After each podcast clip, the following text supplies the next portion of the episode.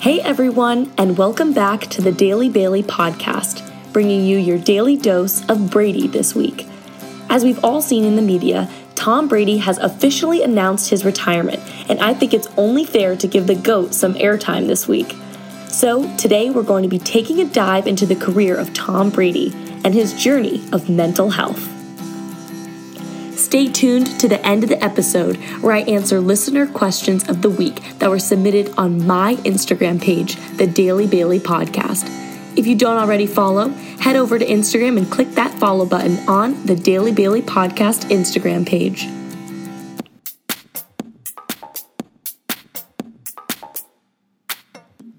All right, guys, let's get into it. Brady is, in short, a stud. We all know this. He is a seven time Super Bowl champion and five time Super Bowl MVP. He has set numerous NFL records, including most Super Bowls won, most Super Bowl MVPs, most career quarterback wins, and most career passing completions, just to name a few. That's incredible. But I want to take a look at Brady before the fame, before the Pats, before the fortune, before Gisele, even. I know back to just a kid from California going to the University of Michigan to play some football. So while Brady played at U Michigan, he played from 1995 to 1999. He was actually seventh on the depth chart for the first two years he was there. But after fighting for the QB1 spot for two years, he finally made it happen in 1998. Then he was named All Big Ten honorable mention both seasons and was the team captain his senior year determination. One word to describe him determination. But even Brady struggled mentally during college. He reportedly saw a sports psychologist for anxiety and frustration and even considered transferring to University of California, Berkeley. In an interview with Howard Stern, he even said that the psychologist, quote, helped him become a man, not a victim. Now, I think this is super important for someone of Tom Brady's stature to be able to speak out about seeing a psychologist. There's this victim culture that admitting weakness isn't manly. And for someone of Tom Brady's fame and social stature, that's huge that he's able to admit that. And I think for athletes in general, I think sports psychology can be extremely beneficial because as athletes, we have to deal with a plethora of anxieties and pressures externally and internally. I know as an athlete, I put a tremendous amount of pressure to perform my best every single game, every single lift, every single practice, every single speed training. And we are also feeling the pressure from our coaches. I mean, I know when I look on social media and I see the ESPN highlight reels, I'm like, well, I want to be featured on that. Who wouldn't want to be featured on that? And it pushes you extra, extra, extra until you reach your breaking point. And I that's where I feel like sports psychology can really come in handy. And you're not a victim as, you know, Tom Brady said, it helped him become a man, not a victim. So I think that's really important to remember.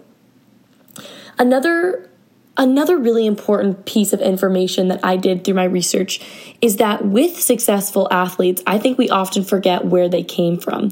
And quarterback being such a competitive position, I researched that only 1.2% of college quarterbacks will get drafted into the NFL. 1.2%. And that's an immense amount of pressure when you're competing for not only your career, but your life against your teammates. You're competing for to set yourself up for the rest of your life with getting into the NFL. And so a recent Sports Illustrated article actually just came out and said that since August 1st of 2021 to 2022 college the college transfer portal, more than 1400 FBS, which is the football bowl subdivision, which is basically a list of 130 NCAA Division 1 schools, there's been 1,400 FBS players in the portal. That's 11 players per school. 11 players per school. And I totally understand that football's a different sport. It's a bigger team. You know, it's it's very specific on positions and things like that and it can be very competitive, but that's still 11 players out of that list of 130 schools. Now let's just take a moment to think about that. We are in a day and age where sports is a primary, primary, primary example of taking care of ourselves. We need to take care of ourselves physically is is basically the culture of today's society. And the fact that these athletes are feeling the pressure and not and feeling like they're not living up to the expectations that they have set from themselves, that their coaches have set from them for themselves at these schools shows that you know that they're forced to transfer their only option is forced to transfer. I know one of my friends is looking into transferring right now because she doesn't feel valued at her school. And being valued as an athlete is one thing, but being valued as a person and a player is another thing. And I don't know about the culture of um, football teams at these high division one schools. I'd love to learn more, but I want to know if these players are being, you know, commodified as simply players simply there to do their job. You know, that some of them are being, you know, paid to go there on scholarship. Are these coaches taking into account these players' mental health? Are they doing mental health check ins? Are they doing mindfulness? I mean, I know personally for me, yoga is a great resource for mindfulness. It helps me get centered for both tennis and field hockey. Um, it, tennis is such a mental game that I feel like being centered through yoga and breathing is really helpful for me. I mean, I'd like to see, you know, these big Division 1 football programs implement this, implement some sort of mental health moments, trainings, things like that. And I don't think that it should be looked at as something that should be victimized. I mean, it helped Tom Brady become a man. Let's go back to that. It helped him become a man and not a victim. Another thing that I think is really important is the culture of cross training. I think a lot of times, you know, this this transfer portal is filling up really quick.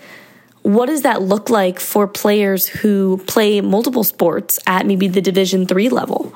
I mean, I play field hockey and tennis at Bowdoin College, and it is such a rewarding experience. I really love playing two sports and I've always played multiple sports because it allows you to cross train and develop new skills and work in both team and independent environments. So I want to know what these coaches are implementing cross training wise? Are the football players getting into the pool? Are they mixing up their training? I mean, I know Tom Brady in his interview with Howard Stern talked about his frustration and anxiety and and pressure that he put on himself to reach that QB1 position spot at the University of Michigan. Well, I wonder if cross training would have helped kind of ameliorate some of his anxiety. Would have would cross training, you know, getting into the pool, doing a couple laps, would maybe, you know, running instead of just constantly getting reps throwing passes, you know, implementing, yes, film and of course things like that, but maybe some more. I mean, I don't want to say fun team activities, but lighthearted team activities that take the players away from the game. Because we all know what we do off the field translates to what we do on the field. And I think that's super important. So, one more thing I want to talk about is the status quo. There is this pressure for athletes that I I predict could be contributing to this high high number of transfer portal applications. And it could be the fact that athletes at school are forced to stay in the status quo. We all know at the Division One level, the academic uh, majors and minors that athletes are allowed to take or permitted to take is extremely limited. If you want to go to nursing school or you want to be pre med, the labs conflict with practice. I mean, that could really contribute to this, this increase in portal transfers. And so I'm wondering if athletes are staying in the status quo and they have to stay, you know, in this mindset of I am an athlete before I'm a student What's the NCAA going to do about that? And that's a part of balancing not only your mental health, but also your social health if your only friends are are on your team, you know, you might get sick of each other after a while. I mean, I've always thought of my teams as families. I I really love having close bonds with my teammates, but you can get sick of each other after a while. After every single meal, every single, you know, 6 a.m. workout together, and then 5 to 7:30 practice time. And, you know, you can get sick of people who you're spending constant time with and that's not how it should be. We should have the freedom to make friends with other athletes, non athletes. I, for example, I'm going to join the chamber choir at school and I'm super excited to meet people who aren't athletes. I love my athlete friends, but how I learn and how I become a better person is learning from different perspectives. And if I'm around, you know, the same, you know, you know, same field hockey players all the time, I'm not going to learn and grow my perspective. All right, guys. We're going to shift gears from Brady to Bailey, and I'm going to move to our new segment called Questions of the Week. Thank you all so much for submitting your questions to my Instagram page, the Daily Bailey Podcast. That's the just T H E D A I L Y B A I L E Y podcast on Instagram. For more content and updates, follow that account or my personal, which is Bailey underscore P R E T E. That's P R E T E. All right, without further ado, let's get into questions of the week. All right, so the first question is What is your most memorable sports moment? Oh my gosh. Okay, so I've had so many memorable sports moments from watching and playing just because I love to watch sports as well, but I'm going to share a personal one. Um, so in high school, there was this, all my field hockey players, you will know this shot. It's called the reverse chip. And I went to a camp and I saw this girl doing this trick and I was amazed. I was like, I don't think I'm going to be able to do that, but I want to. And I made it my goal. Like, this summer, I think it was the summer going into my sophomore year of high school. I said, This summer, I'm going to learn this shot and perfect it.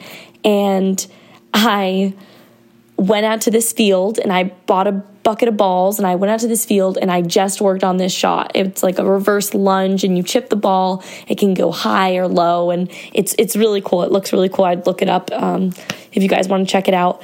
And I wanted to perfect this shot so I worked all summer and I actually came back to high school and I told my coach, I said, I was so excited. I worked all summer on this shot. I really want to perfect it. And she said, you know, well, that's great. You know, you you learned the value of work ethic, but you know, you that shot isn't really it's not really going to be used, especially in high school field hockey. So it was kind of a waste of time.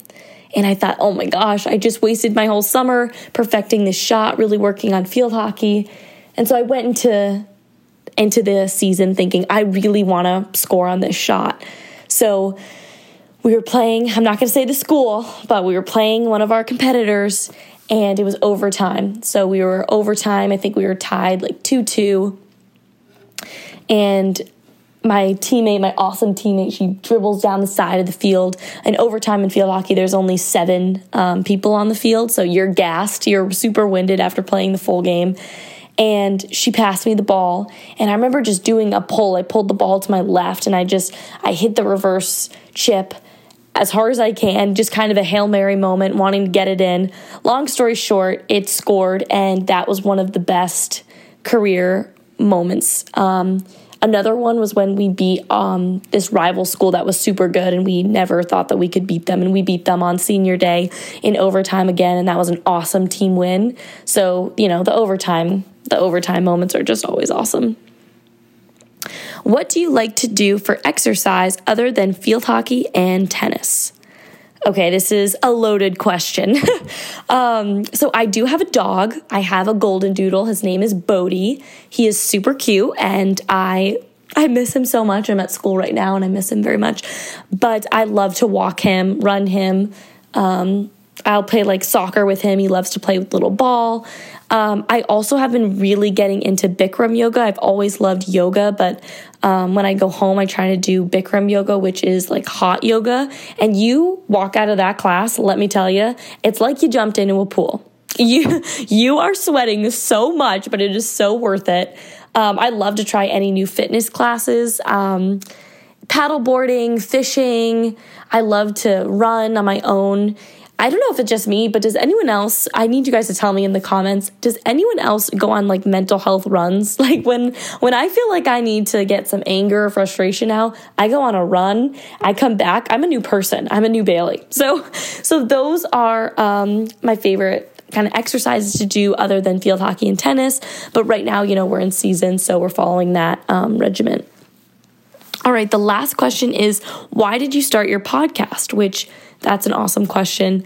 So I am really interested in sharing my experience with other people, but also giving voices to those who don't have a voice. And I feel like mental health, um, especially mental health correlating with sports, isn't a super um, prevalent topic. I mean, it's definitely, there's definitely a lot of light being shed on it nowadays, especially with Simone Biles pulling out of the Olympics. That was a huge topic. But I think it's really important to kind of combine my love of journalism and talking with people and my love of sports because it's, it's a huge part of my life.